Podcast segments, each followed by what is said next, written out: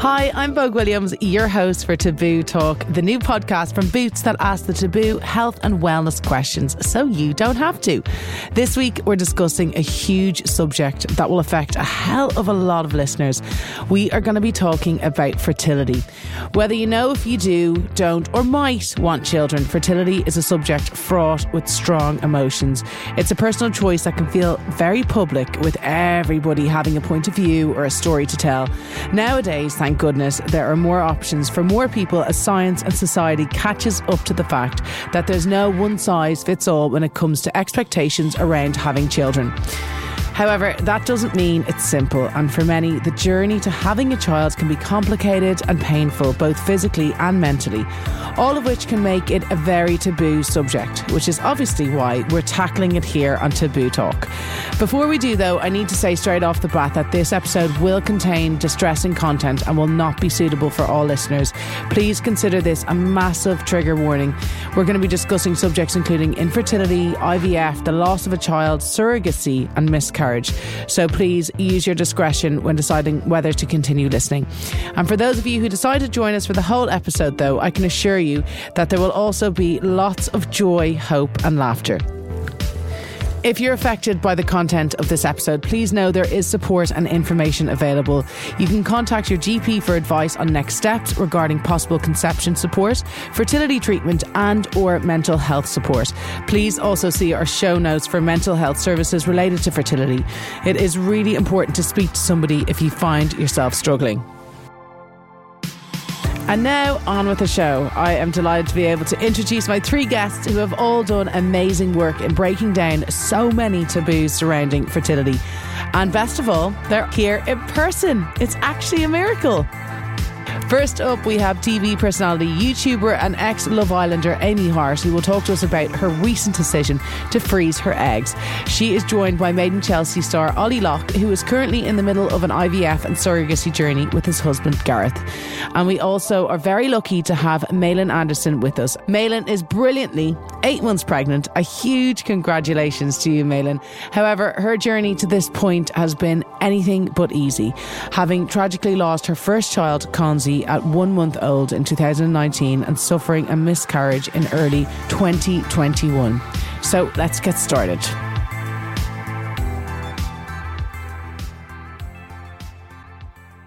Thank you so much for joining us on Taboo Talk. Okay, Amy, we're going to start with you first. First of all, I don't know if you, I don't know if you want to answer this, but what age are you? I am 29. Got my big 30th this year. Oh, very nice. And uh, what age did you start thinking about going through the egg freezing process? Um, it's always something me and my mum have always talked about really openly because I was obviously confirmed single forever um, and was never going to meet anyone. Hence, I went on Love Island, genuinely. So we'd always talked about it because mum was always saying saying to me, I would rather you have a baby on your own than miss out on being a mum. So then when we started talking about sort of menopause and stuff, and I found out my mum, my nan, and my auntie all went through the menopause at 40, then I was a bit like, ah, oh, maybe there's something that I need to think about. So then I went for my fertility MOT, and they said that all my results sort of matched my mum's, so that it's likely that I'll go through early menopause. So then I started looking at egg freezing. So yeah, because I was thinking you're quite young to do it, but that would be a prompt for you to do it because it happened to your mum and it could possibly happen to you you. How did you find the whole egg freezing like process? How did you know that that was going to be your first step? Because I wasn't ready for a baby right now, and also I was sort of still open to meeting someone, and then I did. So I say to everyone, if you want to meet a boyfriend, spend a load of money on egg freezing, and then you'll meet one four weeks later, because that's literally how it happened for me. So I sort of looked at egg freezing, thought it was the best option. As well, you have to get the timing really right because at the moment the legislation is that you can only freeze your eggs for 10 years. So you have to be young enough that they're good quality egg, like in, in relation to your levels that they can test for, but then also that you need the 10 years to use them. So for me, sort of 27, 28 was perfect time because then, sort of in my early to mid 30s, I would hopefully use them. Um, how does the process work? My sister just recently did it as well. So I kind of know, but for our listeners and for everyone else, how does the egg freezing process work? So you have some blood tests first. They can test your levels again just to check sort of what medication medication you need, and that is so important. And I would definitely say to anyone doing it, if you haven't had your bloods done in the last six months, definitely, definitely push to have it done again because my first round failed because I didn't have enough uh, medication because we were going on blood tests from a year before. So I've just had my blood test done two days ago for my next round. So then the doctors will look at that, work out how much medication I need, and then on the first day of my period, I'll go up for a scan. They'll check everything's all right, and then I'll start my injections uh, like two days later. And then it's about 14 days of injections, uh, one a day for a week, and then two a day for another week, and then a trigger injection. Oh, I'll just explain out what the injections are. I just realised, sorry. Um, so the first injection is to make your ovaries over ovulate to produce loads of follicles for the eggs to go into. Then your brain starts going, Why are you doing this? This is far too much. Then the second injection is to stop the message from your ovaries and your brain getting to each other so you can produce more and more and more. And then you do a trigger injection, which is to force your body to ovulate all the eggs that you've stored up. And then 36 hours later, you go in and you get put under sedation and they take the eggs out and then you're done. And tell me, did you feel uh, weird at all when you were taking the injections? Like, are they are they full of hormones? Like, how does it make your mood? So I didn't, but I did all of mine during lockdown. So literally, all I was doing was laying in bed watching Real Housewives and going to London for scans. So I'm interested to see what it's going to be like this time when I've got a boyfriend to deal with and also work to deal with and real life and being late to places and stuff to deal with. So I don't know what, whether it will be different this time and also with a lot more medication. Okay, so hang on, you're doing it again. So you've oh, so you did speak about having two failed attempts. So is this your third attempt that you're going on to? No, so this is my fourth. So I did three rounds last year, two failed, one I got five eggs. They say 10 for a baby, like, Yeah. is ideally what you want because, you know, they get frozen, then they get defrosted, you might lose two. So then they get fertilized, you might lose another one. Then they implant them, and, you, you know, no guarantee that they'll actually take. So, um, yeah, I wanted to go again because as much as I love my boyfriend and I've had this conversation with him, I'm not putting my future in anyone else's hands but myself. And I want to have that backup plan. And we might need to use them together. So, Yeah, you never know. And it's my understanding that egg freezing it's only available on the NHS to women undergoing medical treatments that affect their fertility, like chemotherapy or radiotherapy. So you obviously did you go private? Yes, I did. I was very lucky um, to find a really good clinic and also to be in a fortunate position that I can do that. And I know that the cost is, I think I'm about eight and a half grand in, and that's before Wow. I've started round number four. And for that, I've got five eggs. So that's a lot of seeing. It's things like you sort of read about how much everything is. It's three and a half grand to four grand for the procedure, and then fifteen hundred pounds for the medication, and also like the train. So I live in Worthing, like down by Brighton, and obviously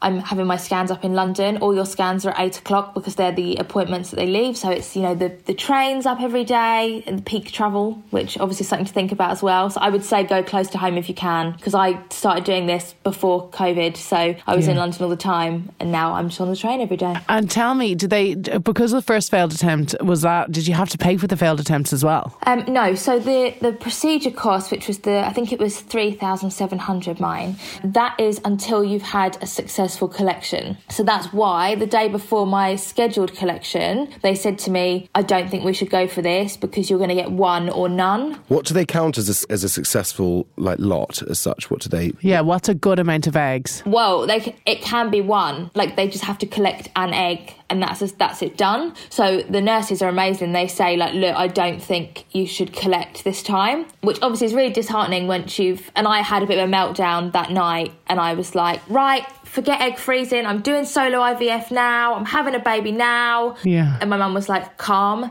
down. Let's wait a year. Let's do the egg freezing again. Let's just change, let get them to change the medication. But then I had to pay for all the medication again. And kind of annoying if you've done all the medication and then you get to that point. So it really is Yeah. important, as you said, to get your your blood tests. I reckon though, if it was like cheaper, do you think more women would get it done? Yeah, 100% because it's that backup. And I think as well, like nowadays, we're so used to having everything we want. And it's, you know, I want this straight onto Amazon, get it, it's done. And we're so used to being able to have it all. And I think it's that backup that you can go and do whatever you want. My mum had me when she was 22. My nan had had all her kids by the time she was 25. And Wow. they look at my life and they're like, I can't believe you've, like, I was cabin crew for eight and a half years before I did Love Island. So, you know, I've travelled the world, I've done all these amazing things. But then it's the thing of, I can see, I can see my menopause in the future. I can see it. Yeah. it's slowly coming towards me, and it's like you can't have it all. Whereas this is a bit of a backup plan that hopefully means that we can have a bit more of it all. If that makes sense. I love that you're still doing it and you're with like you're with your boyfriend now and you're like, actually no, I'm still gonna do this. I need to have this backup plan for myself. We do like uh, we only been together eight months. We have talked about the future and stuff, but again, so when I went to. I always think it's going to be better than it is when I go to speak to the professor for some reason. And again, like, so it took a long time as well, actually, for my boyfriend to sort of understand because he kept going, Babe, you're 29, it's fine. It's fine. I was like, Babe, like, listen to me. I went to the doctor a couple of months ago and he was like, Yeah, I definitely think you've got, you know, three to four years of good fertility left. And in my head, I'm like, Three to four years, that's we're not in a position now we want to have a baby right now you know i would ideally love two but you know i'd love one I, time is like a hamster wheel i feel and it, like a snowball and it just goes and it goes and it goes and before you know it it's like that was three months ago that conversation so now i've got three years and nine months I know. and it just it just goes It's kind of scary, but at the same time, I have two kids now, and I just think, oh, thank God I didn't have them when I was younger because, like, I'm absolutely Yeah. They're so exhausting. I feel like you need to live your life as well, and then to try and have kids. But there is a huge pressure on women because it's like literally people think that your clock is tick, tick, ticking. But I think if you go and meet a fertility person, if you're worried about it, you can find out your levels and just find out where you are in your journey. And lucky you found out that you uh, probably the best decision for you was to freeze your eggs. Yeah, so I've just had my bloods done again two days ago, and so the the results will come back from that. And he said, you know, it might be that it means that I'll give you more medication. It might be that I tell you just to go and have a baby now. and I and he's like, but that's all right, isn't it? And I was like. I was like, last year that would have been fine. I was like, now it's only fifty percent my decision. So would you would you consider making embryos with his sperm as well? Because obviously, when it becomes with sperm and embryos making together, and that's obviously a, a higher success rate than just freezing the sperm and then making them afterwards. Yes, um, we actually have talked about this, and we said, you know, so my my thirtieth is in July, and I'm having a big Mamma Mia themed party that's very important to me. Obviously, not more important than having children, but um, but I've already booked lots of things, um, so nothing before then. But he said, you know, by the time that's over, we'll have been together like 18, 18 months by sort of October time. So then we can talk about, you know, whether we're going to actually start trying, or whether we go for embryo freezing as well as my frozen eggs. But yeah, we have talked about the embryo freezing, so I know that it is a higher success rate. Yeah. But then as well, that again is the reason I'm still freezing my eggs is because, like I say, I won't put my future in anyone else's hands. Mm. Embryo freezing, that is still I have He to has to agree if to it. It all goes wrong with me and Sam, which I hope it doesn't. Absolutely. He has to agree to it. And so then it's sort of, I could have just had those frozen eggs. Like, I know it sounds really selfish. Everything I do, I do for myself because the only person that can let myself down is me. Nothing infertility is is selfish in any way. This is your own journey, and everyone goes through it. And and Yeah. absolutely, you can't think of it being selfish. It's not. Definitely not. Would you, how would you feel about being a single parent though? Um, I feel like I wouldn't be a single parent though because I'd have my mum, my dad, my brother, and my sister-in-law. Like I've got so many like really amazing close friends, and I like lots of people say that to me, and I said, but I could with Sam. I know that won't be the case, but I could have met someone who had been a terrible dad, Yeah. and having you know taken that one person out and having six or seven people in that place who you know are my mum. My mum was literally like ready like the reason she won't move out to Spain is because she's like, no, no, I'm going to have grandchildren soon. Like I need to be ready at home, ready to look after them. Because in our family, like you know, we we never went to nurse or anything. Our nan had us four days a week, and my mum is ready for that. Wow. So for me, like it wouldn't be being a single mum. I don't think. Can I borrow your mom until you figure it out? Yes. yeah, she would be well up for it. So my nan, my nan is like, oh, when are you going to have kids? Like, I, want, I need a kid to look after again because she brought three kids up, then six grandchildren, Wow. and now she's like, what what do I do with my life now? I don't understand. I'm looking forward to that bit. Nothing, sitting on a beach doing nothing. But Ollie, you probably know a lot about this as well because you've done a lot of this. Did you always want to be a dad?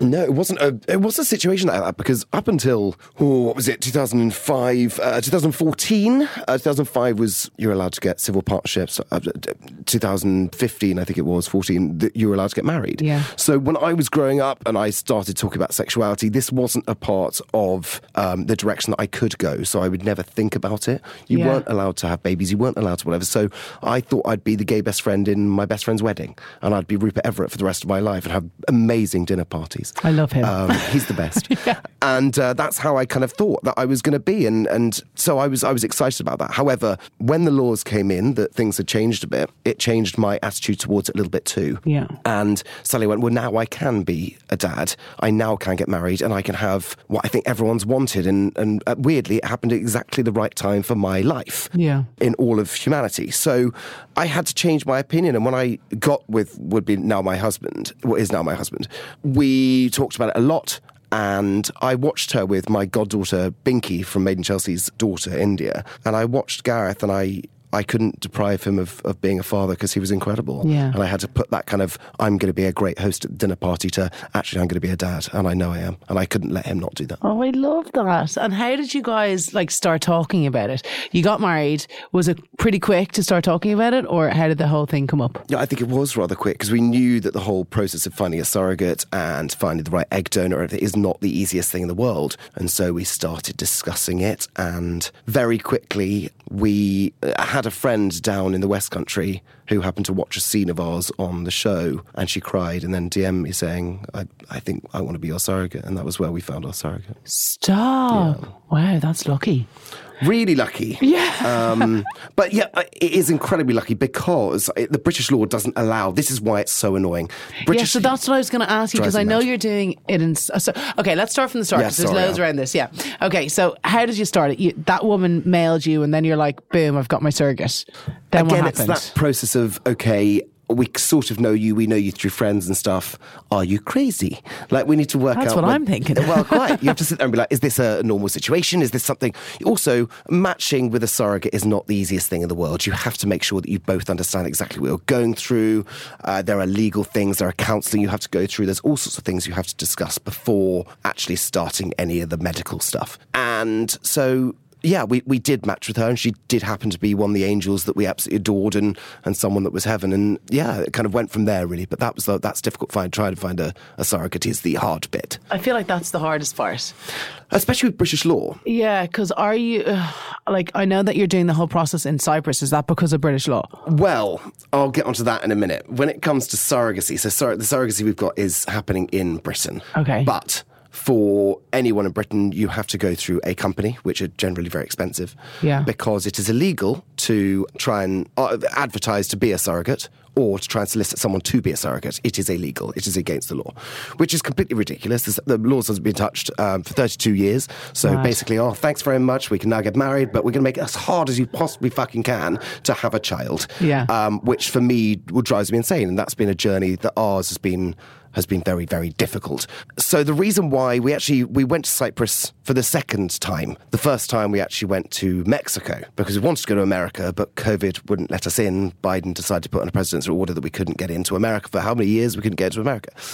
Um, Is this for your eggs now? this is for the eggs. So where did the eggs? Where are you getting like what happens with the egg thing? So this is, and people do find extraordinary because it is bonkers. In Britain, you are not allowed to see the face of the donor. You're not allowed to see a picture of them as a child. You're not allowed to see a picture of them as an adult. You're not allowed to do anything. So you'll find out their ethnicity, their hair color, their eye color, what their mother and father have died on, and if they've got any medical uh, problems. That is it. You're not allowed to see a picture. That is fine if that's the route you want to go down, personally, that's not for us. And we decided we wanted to go through a slightly different channel, uh, which could, we wanted to find out our entire medical history. We wanted to see exactly what they looked like. We wanted to, if we wanted to, we could have a Zoom with this person to find out what they're like and their charisma, like their their characters and their and their being, basically, what they're kind. Who knows? Yeah. Um, in Britain, if you wanted to go through and I didn't see the face, it's seven hundred and seventy-seven pounds. That's how much you pay for for a collection of eggs. You're allowed to do that in. America, where we had to speak to an American clinic, which is called Elevate in the, in the West Coast in Beverly Hills. and they specialise in sort of Ivy League and models and uh, all that kind of stuff. We obviously You went shopping with the models. I did. It's almost it's a little bit like Tinder for for babies in a weird way for eggs. And so you kind of swipe and you're like, no, no, no, I don't like her, I don't like her. And you go, oh, yes, she could be. Which was what you would do in real life. If you're going to procreate, yeah. you probably would do that exact same situation. And in fact, you do want Tinder. You go, yes, I could procreate with that.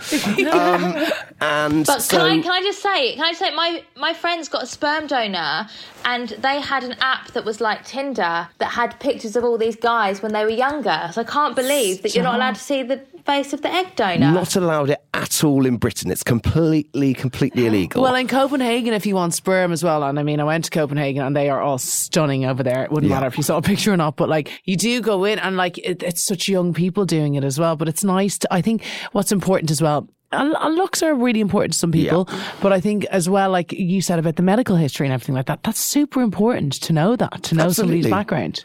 And you want to, is, uh, I want to see the video of them. I want to see their, I want to see if they're kind. I want to see if they're lovely people. I want to see why they're doing How this. is it for she? money? How hot is she? Absolutely. That is important as well. I've got a dodgy side of the family that don't look great. I've managed to come out all right. So I, I want to give them the best, best luck they possibly can. But anyway, uh, when I went to America to this clinic, because I, we made the decision that we wanted to go down this journey, it was about £26,000 for the agency fee alone. What? The eggs were another eleven thousand dollars.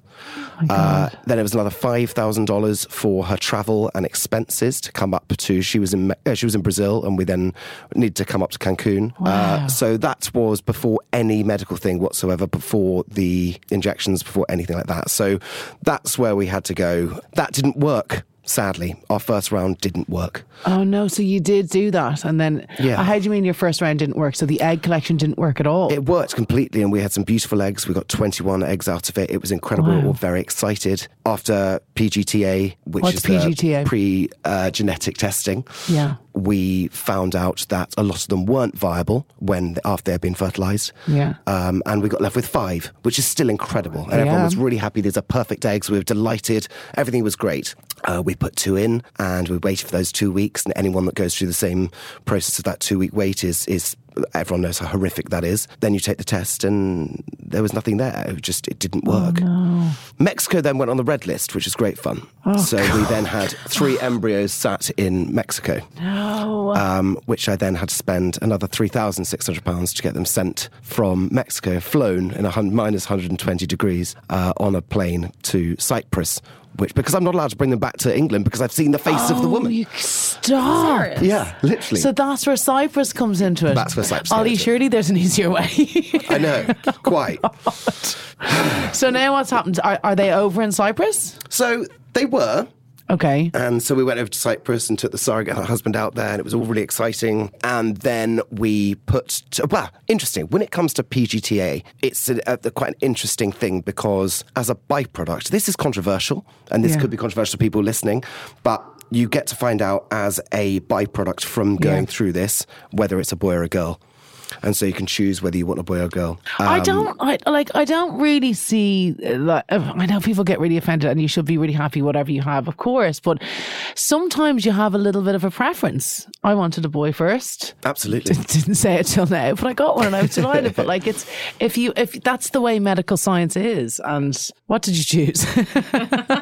well, something I've actually never said before is we actually put we actually put two in both time. We put a boy and a girl in, and a boy and a girl in. so you wouldn't have known that would have been exciting. And well, they might have both taken. We didn't know the situation, so we put yeah. so every time we put in two eggs, We could have had twins. um, could well have been, and that was kind of the aim to try and do that. And then the second time, uh, we put tried to put a boy and a girl in, and the girl didn't make it through the thawing process, and so we put two boys in, Yeah. which is our last embryos. And after the the journey they've been through, and so then on the last day, of the whole day, we had a week off that with the surrogate just to chill, and we got a positive pregnancy test, and we were incredibly, incredibly exciting. So excited, it was it was wonderful. We went back and sort of started telling our parents and and doing some filming and bits and pieces, and and uh, and very sadly, it was. Um, we went for the six week scan, which is normal with surrogacy, and um, they had both gone. oh, that's and just awful. so that was one of those moments in life that you you have to kind of reset and think, okay, what are we doing now? We've just all of the, all, for starters, all of that money that I've that I've spoken about, not to mention being out there and flying out there and all that kind of stuff.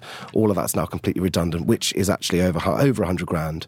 Wow. Um, that's now redundant completely because we have no embryos left and we have to start again. So it's wed to go through this process. There is things in the in cogs in the movement now, but again, it's that horrible situation. And how, like, there's just no guarantee with IVF. You just don't know if it's going to take or not. And you had healthy embryos. Hugely healthy, we're, uh, we're delighted. And um, That's so hard to have had that and be pregnant and then it get taken away after six weeks. Absolutely. Um, yeah, we, we thought it was going to be fine, obviously, and that was the that was the situation, and, and obviously it wasn't. And, and but we've got to remember that we are working with biology. Yeah. It's not. This isn't a click fingers, and people could say, "Oh, there's but hundred grand to try it." Well, we did, but it doesn't guarantee anything. Yeah. And I think that might have been my naivety, my naivety at the beginning, thinking, well, let's just throw the boat at it. Let's just do everything we possibly can, see the best of the best people and whatever. We did, and it still didn't work. Yeah. However, some people that go a, a much cheaper way, which people can do, uh, something called IUI, uh, which is literally putting sperm Oh, on an yeah. egg at the right time, that works first time, and they get triplets. Like it doesn't matter. So it all it all depends. You are working with the the chromosomes, the DNA, the everything between the egg and the sperm, whether they work together, etc. Like that. That's it's just that's where it,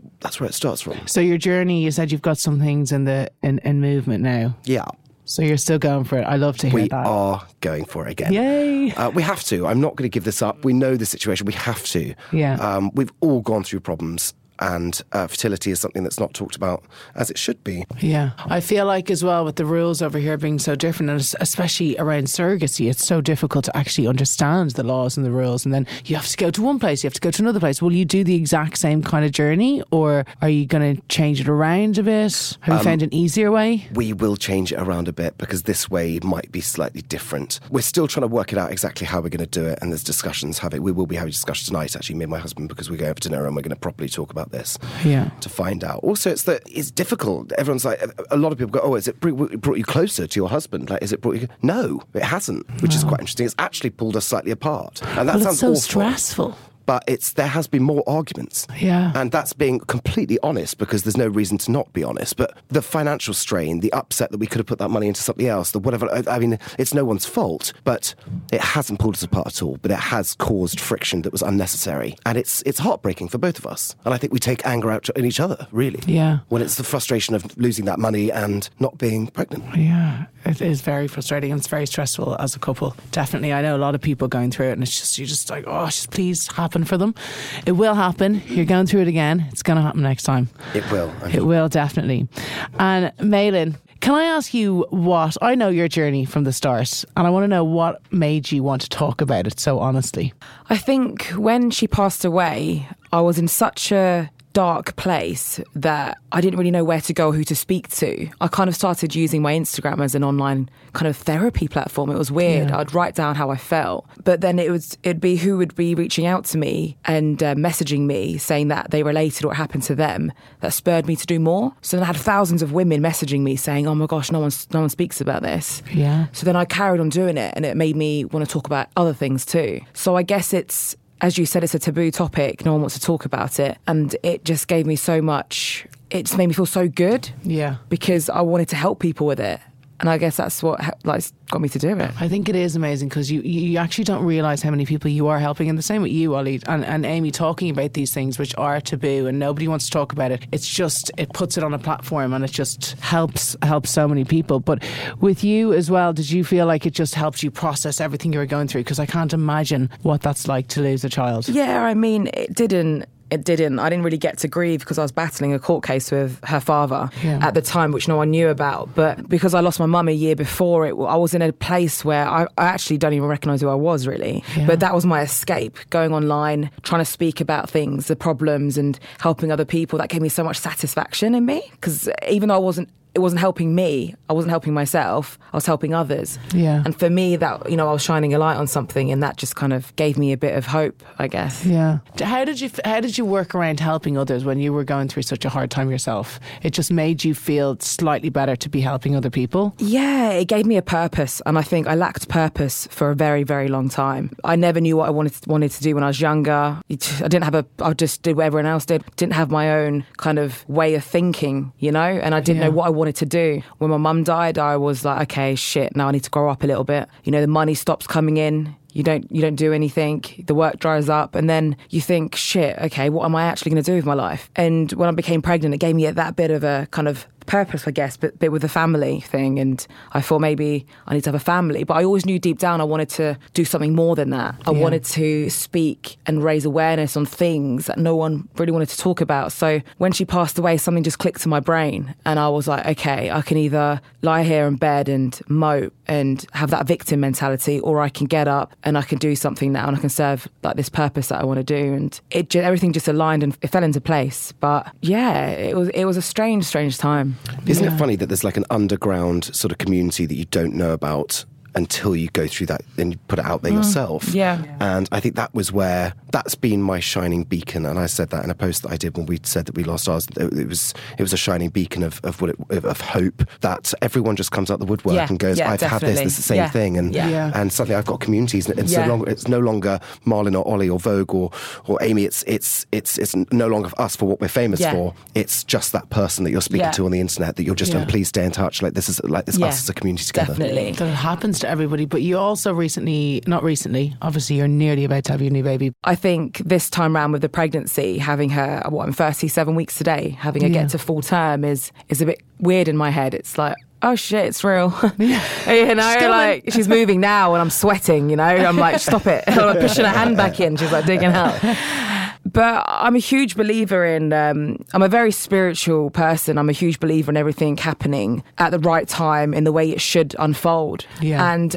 the only way that I can look at trauma and what I've gone through is because that was meant to happen to me at that particular time. And I know it's a very cliche of saying, oh, everything happens for a reason. But actually, when you step, step outside the box and you take a look, look at your life, you, you know, you go through certain things and they mold you into who you are. And what I did was I turned that pain into purpose and that pain into strength. Yeah. And, you know, never in a million years would I be sat here talking about being pregnant. Like I wouldn't have thought that. Yeah. But I just kind of give up resistance to the universe and let things just happen to me and let, let my life flow in the way it's meant to be you know, the, the less control I have, the the better outcome it is in my mind. It's it's a strange perception, but that's. Do you that's feel though, because even just being around you, it's like you're very positive. You're like Tony Robbins or something on sitting beside, and I love Tony that. Robbins.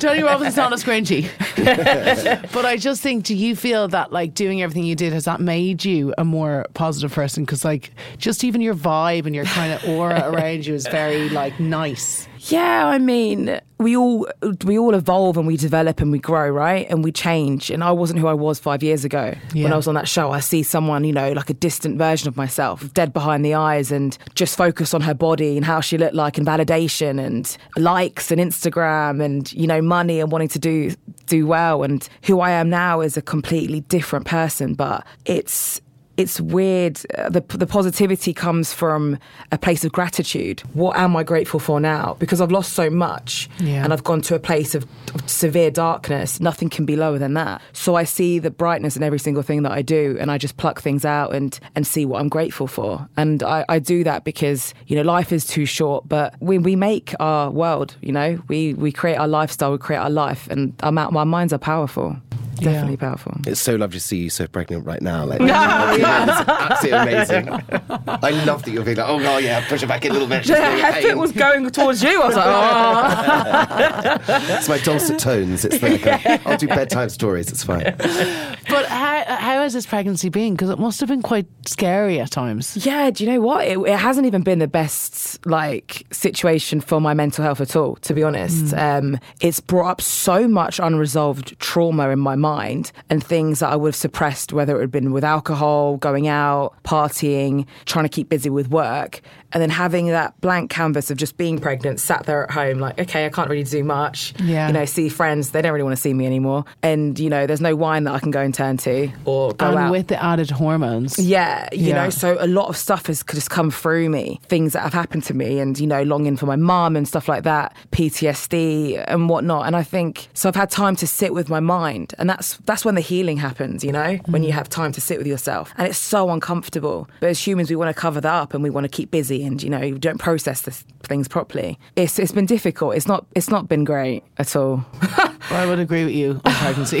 it's actually shit. it's really. Shit. That's why I'm like your surrogate's really nice. I know. I'm, I'm, I know. I'm careful what I'm saying. I've got two pregnant women around the table. I've got to be really careful. There's, I mean, yeah. Oh god. It is really difficult, but it's really difficult to go through your fertility journey. And I'm sure there's loads of people Yeah. who, who've gone through a journey like that and then they feel ungrateful because they just feel so crap when they're pregnant. But it's just kind of everything is a process. Well, I get that. They're like, oh, you should be great. You know, I've had some people like, you should be really happy you're pregnant. I'm like, shut the f- well, yeah, shut up. I feel like crap. you know, like hell. Like I know you're allowed to feel the way you feel, I think and it you is are. hard. But Amy, how did you feel when you, when you were going through the egg freezing process? Was that like? Did you feel anxious or anything like that? Um, no, I felt quite sort of. I had to keep it all a secret as well because, like, I wanted to like get it done and then talk about it rather than talk about it at the time. Yeah. So, but I was seeing people and they say, you know, oh, do you want a glass of wine? I'm like, oh no, I can't. I'm egg freezing. And they're like, what? And then I, because for me, it's the most normal thing in the world. I start talking about it and being like, yeah, I got my injection in my bag, uh, and everyone's like, ah, stop showing me this. Like, please stop. please stop talking about it. So I sort of need to learn whether to actually, like the other day, the cab driver was like, who picked me up from the blood place. Um, oh, so what have you been up to today? And I was like, oh, basically, I'm freezing my. And he was like, oh, okay. And we had like 20 minute conversation about it. So I'm not that anxious about it when it happens. Really, I'm I'm quite blasé, but I feel like maybe I shouldn't be as blasé with it because I'm so open about it that everyone's like, please stop talking about it. Why is this taboo? Why is it any of this still a taboo subject? I mean, everyone we talk about this, and, and people say, "What?" But no, there's no answer you can give to why this is a taboo subject. Any of that I know. fertility, pregnancy, uh, ovaries. What, are we scared about saying the word ovaries next. Like, The, one, the, the thing that I find, the thing that I find really strange as well is when I say to people, "I'm freezing my eggs," they go, "Why are you doing that? You're so young." And I'm like, "Oh, you're right. Oh, have I been have I been done over for all this money?" and I'm like, "It's because my mum and my auntie and my nan went through the menopause at 40. Oh, that's all right then. Okay, well, thank thank you for your thank you for your blessing of my frozen eggs." And then also when I say like, you know, because if I don't meet the right person, then I'd have a baby on my own. You'd have a baby on your own. Don't you think a, a baby deserves two parents? And I'm like, well, ideally, yes, but lots of my friends didn't plan to be single mums and have ended up single mums. At least if I know from the beginning, I can plan ahead. Yeah. Oh, you know, that is a good point. Yeah, you're, you're okay. I'm like, oh, th- again, thank you for I blessing feel, my I, life. know, I feel like everybody just loves an opinion, though. They have to have an opinion Yeah. on, on other people's everything. It's bizarre. Do you find it funny though? As we get older, there are things that we learn not to say. Yeah. Yeah. And every day we're learning, th- and, and there are new things that. that so I got asked uh, for a Sunday Times feature uh, for, purely to wait for, for a trigger for me to say this. She because she's going through the same situation. She goes, everyone always says, "Why don't you adopt?" And apparently, it's one thing you're not allowed to say anymore. And I didn't know this because people ask me, "Oh, why don't you adopt?" There's loads of kids that need need adopting. I'd be like, "Well, are you saying this because you adopted your children?" Yeah. And uh, like, did you go through that? And they were like, "Well, we can do it." And I was like, "Well, so can we. A gay couple Yeah. can do it as well." And also, we have looked into adoption. We're not writing it off, but it's something we're going to try and do this first. And also, if anyone that goes through the adoption process that we've spoken to people about, it's incredibly yes. difficult and heartbreaking Yeah. because as soon as you find a child that fits with you so perfectly, you lose it because the, the parent goes and sees it or gets in contact, and then they have to go back to square one, and you you immediately love that child immediately, and you lose it. So again, it's one of those that's difficult as well. It's not adoption's not like oh, I'll have that one, please. No, That'll do. It takes years, adoption. Years. Just like anything else can take so much time.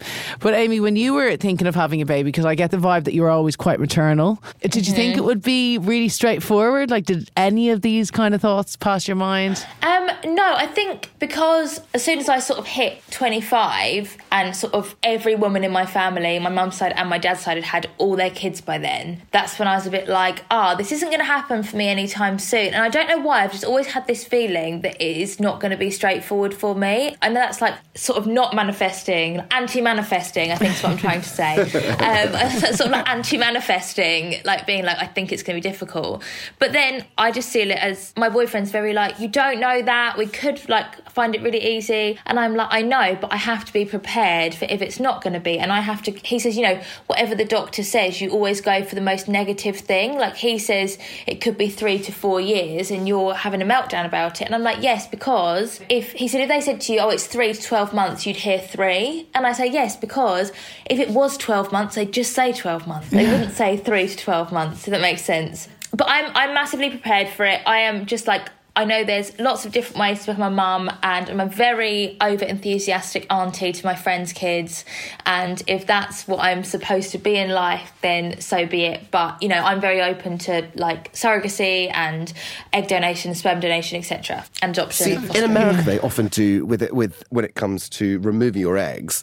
Uh, they do they only do one round. They do actually do three because you have a much lower uh, medication than the Americans do. As friends of mine that are going through it, and when we did it, we only do one, and we got 21 eggs out because I think they boost them with so much to try and sort it out. But in, in Britain, a friend of mine did it uh, recently. She had to go through three rounds to try and get as many as she can and all that kind of stuff. So I don't know why that hasn't been changed. The Americans are allowed to do it. So Well- it's a difficult. Interestingly, interestingly, so obviously I pay for my egg collection. So they give me the bare minimum medication the first time. Second time we couldn't go because my body was all over the place with hormones. Third time they gave me a bit more because I requested it and it didn't work the first time. My friend, because she's just a good person, she read an article about the fact there's a low level of egg donors in the UK. So she was like, I'll, I'll donate my eggs. She's 21. The list of medications she sent me, they gave her, she got 22 eggs. And that's because the clinic pay for that. So obviously they need to get as many eggs out as they can in one go. Yeah. Whereas I'm going there paying for my injections, paying for my blood tests, so that, that there's not as much motivation to give me as much medication. I always find out the egg egg freezing process in, in Britain. If I was then to go onto an egg donor agency in Britain, I would go. I've, I've I won't absolutely wouldn't be allowed to see her face at all, but I'd be able to see her her credentials. After I do that, at the age sixteen, the baby is allowed to go and find that donor, basically, which I don't understand. Can you not be anonymous over here still? I think you. I, I know. I, I, I do think it's a law that actually Yeah, they can if they want to. It's just part of the thing. However, if you're doing it in America, you're allowed to see the face and stuff like that, but you're absolutely not allowed to know any information about where they live. You're not. There's no. The children have no uh, contact with them whatsoever. So for me, it's it makes no sense that it has to be anon- anonymous. But you can at 16, the child can go and find them, and yet in America, you can see all their details, and yet. You can't see them. I might need to revisit those laws there. Uh, uh, don't, uh, don't worry, I'm very much on this right now. My friend's just gone to Spain for that reason, in that because in Spain you can still have an anonymous egg donor, but in the UK you can't, obviously. So she's gone to Spain because she's like, no, I'm cooking this baby, it's my baby. Yeah, hundred percent. And Amy, you must have had expectations of what it was going to be like to freeze your eggs and everything like that. What was the reality of what you actually experienced? Um, a lot more heart, not heartache, I think, but I thought, well, I originally thought I was going to go and have my fertility MOT and they'd go, oh, it's all fine, don't worry, you don't need to do it. And they didn't. And then I thought I was going to do one round of egg freezing. I was like, oh, brilliant, it only takes two weeks, lovely. You know, I had my first scan done and I had something like 21 follicles. And I was like, oh my God, I'm going to get 21 eggs. And then you get to day, like penultimate day, and they're like, yeah, it's going to be one or none. So we probably shouldn't do it this month. And you're Wow. like, sorry, so I've got to do this all again. So you get all geared up to do it again. And they go, oh, no, your body's still got a lot of the hormones in it. So we'll leave it till next month. And you go, right, okay. And then you go through all of it and you wake up and they go, yes, we got five. And I'm like, Oh God! Sorry? And how many is it you recommend for a baby? 10. Okay. So it's a lot of, and that's before you've even got to like the IVF stage. Like that is the very beginning. So that is, it just, yeah, it's, I think. I'm really lucky in that I had a lot of friends who who are like who want to do this in the future, so who are very invested. So I had at the end of every appointment, I had like my broadcast list on WhatsApp, sending out a message like, right, this is how many follicles I've got today, this is what they've said, etc. Because I had friends that have done it, friends who want to do it. So I can imagine for people that don't have that, it can be very lonely. So yes, if you've got friends freezing their eggs, be nice to them and ask them about it. Yeah. Agreed. And Ollie, obviously, you went through a completely different experience, but yours is a different fertility journey to other people's. How did you find your experience? jizzing in a cup or I mean, that, that was my How was experience, jizzing in a cup? that was I tell you what actually very weird experience I must admit because everyone knows you're going for a wank which is very strange you're in the clinic and you're, you don't really know what to do and also So all you just have to go into a little room. I, I will show you photos afterwards about what the room looked like as well because I had weird Japanese anime porn as wallpaper. And I was like, this is the least sexy thing I've ever seen in my entire life. And I was like, but I, more than anything, I was like, I've got to create content. And I was like, not of that, obviously, but I was like, this is hilarious. This whole situation's amazing. And I was like, this is, my friends are going to die. This is absolutely amazing. Um, the anime porn, the little cup, the, the condom on the remote so that you can pull that off kind of thing and put it in the bin so that people don't imagine swapping hands with the remote if you're going to watch porn. Not great. So anyway, all of that kind of stuff was fairly revolting. Um, but that was that was my experience about having a wag. Um, but no, mine is a lot less invasive, probably as pleasurable. I must admit, it's pretty much the most uncomfortable thing in the entire world, where everyone waits for you. But yes, when it comes to that side, Who of was things, quicker, you or Gareth? Um, I didn't. I didn't time. If I'm honest, I, I spent most Did you of have time. to just go at the same time? It was something like that. Yeah. I'm glad that you can make jokes out of out of all this because like Yeah. it is a really hard journey. It is, and it's a hard journey for anyone along their fertility. And I, I feel like now, like our generation, are almost the first generation to really take a look at our fertility and be kind of frightened of it. And like we're always frightened of it. Like I'm still scared of it. I'm currently pregnant, and I'm still like, oh, what if I wanted to have another child? What age will I be then? And you can't help but all that going through your mind. Like I'm a geriatric pregnant person. Because I'm 36, so like that's mm. what they call me. It's like, but like it is lunacy. old, yeah. Basically, But also, uh, how many years ago it was? The Queen had Charles at 19. Like, Charles got married to Camilla, uh, Charles got married to Diana at 19. Like, it was a completely different generation. My mum had me when she was 39. Did she? Really? Yeah. Again, everyone's different. It's yeah, like, Spenny's mom had him, and she was like 41, 42. Yeah, really? Yeah. I've got friends who are in their 40s that when they went for their fertility MOT, their results were higher than what mine were at 27. I assume you're not friends with them anymore. I am, I love you. It is. It just depends on on on your body, and I think that like going to get checked out is just really important, and, and for women, just even for that peace of mind. It's and the more we can talk about it as Mm-hmm. people with followers, or or just generally, if you don't talk to your friends about it, and I think that's that is where I think that's where we're making the impact, and that's where we're we're starting a discussion again and over again, doing exactly this, being in a position that we can sit here having a discussion with all of us with our own fertility um, uh, discussions. I think that's important, incredibly important, and Yeah. hopefully there'll be someone out there that takes solace in, in what we're saying. They certainly will. Well, Malin, if you could go back in time and talk to a younger version of yourself about fertility specifically, what would you tell yourself about what's going to happen and how you'll cope with it? That's kind of a hard question. On the pill. No, I'm joking, I'm joking. um, oh, gosh, I don't know. What would I tell my younger self? What, what, I, what I've know now? Let's all try and think of that because I thought that wasn't such an easy question. Um, Just try and, I don't know, it's an up and down ride. Yeah, do you know what? I, I, I don't think I'd say much because I think everything has to unfold as it's meant to. Yeah. you know and i think when i was younger i wanted a family when i was older i'd picture it but it's always in divine timing you know and i think that's literally all i can say you just have to let go and just see what happens sometimes and i think if i told my younger self you know meet someone really nice and then settle down and have a baby when you're 25 and make sure they're nice and you know and do it properly that's not how life works Yeah. you know It's not a storybook. It's, it's not never a, no not at all Once upon a time doesn't always start with happily Married ever 28, child by Yeah. 30. Yeah. No. Yeah, so happen.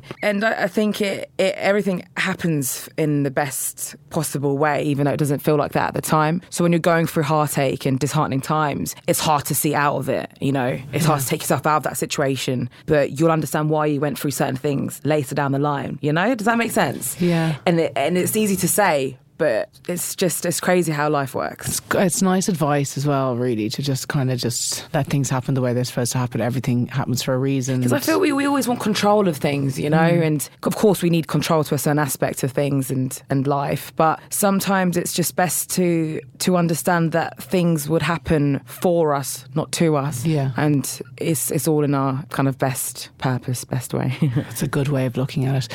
Amy, would you have any advice for anyone considering freezing their eggs? If you if you're able to do it, do it. But like I say, time it right. Young enough to get good quality eggs, but old enough that you've got ten years to use them, and just you know do your research. Find a clinic close to home. What things do you wish you'd known going into IVF and surrogacy? I wish that I had known about the community that I was mentioning before, actually. That I remember there was a company, we didn't know where to start, and there's not really a book that you can pick up. And it's very hard to pick up lots of information from the internet, just in random websites. You don't know what's real, what's true, what's gospel, who knows. And yet, I think it's very much like AA, if I, if I dare to say that. I think if you uh, have a sponsor, you kind of almost have a guider and uh, someone to guide you through it. And I think it's exactly the same in this. I have people that I've never met before that I phone every other day. That I've never met them. I've met them online, and they're Yeah. a gay couple going through the same situation, and they've just had their lovely baby, and we're all in this together.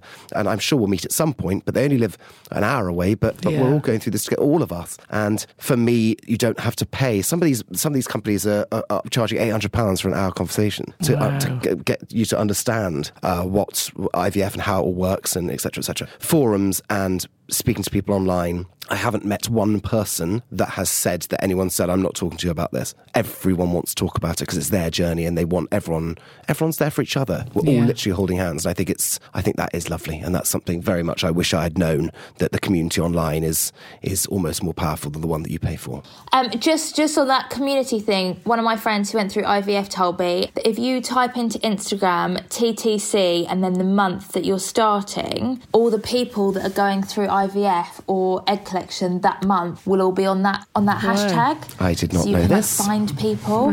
yeah. TTC, Amy, that's, that's good nice. to know. I'm on, on, that immediately. Thanks. I think it is important to ha- like be with a group and uh, people that you know are going through the same thing as you. It's nice to, to have that. And I mean, I honestly feel like we could sit here for another two hours and just chat about it. There's so much to talk about. But for now, we're going to leave it there. And thank you all so much. You've all been absolutely brilliant. I've loved it. It's so interesting. And thanks for sharing your journeys. Thank you for having us. Thank you. Wow, what an episode. We're going to have to wrap things up there. And I'd like to say a huge thank you to Amy, Ollie, and Malin for joining me today, for being so honest and open and candid about what can be a minefield of a subject. And I think you're all incredibly brave and admirable for making the decisions that you've made and for speaking about it with such candour. And I'm sure what you've said has impacted a lot of our listeners and hopefully made people feel more able to open up about their own fertility journeys. Again, if you do feel that you need support with any of the issues raised in this episode, please be reassured that it is available. You can contact your GP for advice on next steps regarding possible conception support, fertility treatment, and also mental health support. Please see our show notes for mental health support services regarding this subject, and it is really important to speak to someone if you find yourself struggling. Finally, if you have enjoyed this episode, we'd really appreciate if you'd rate, review, and subscribe because it makes a big difference in helping to spread the word. Thank you and goodbye for now.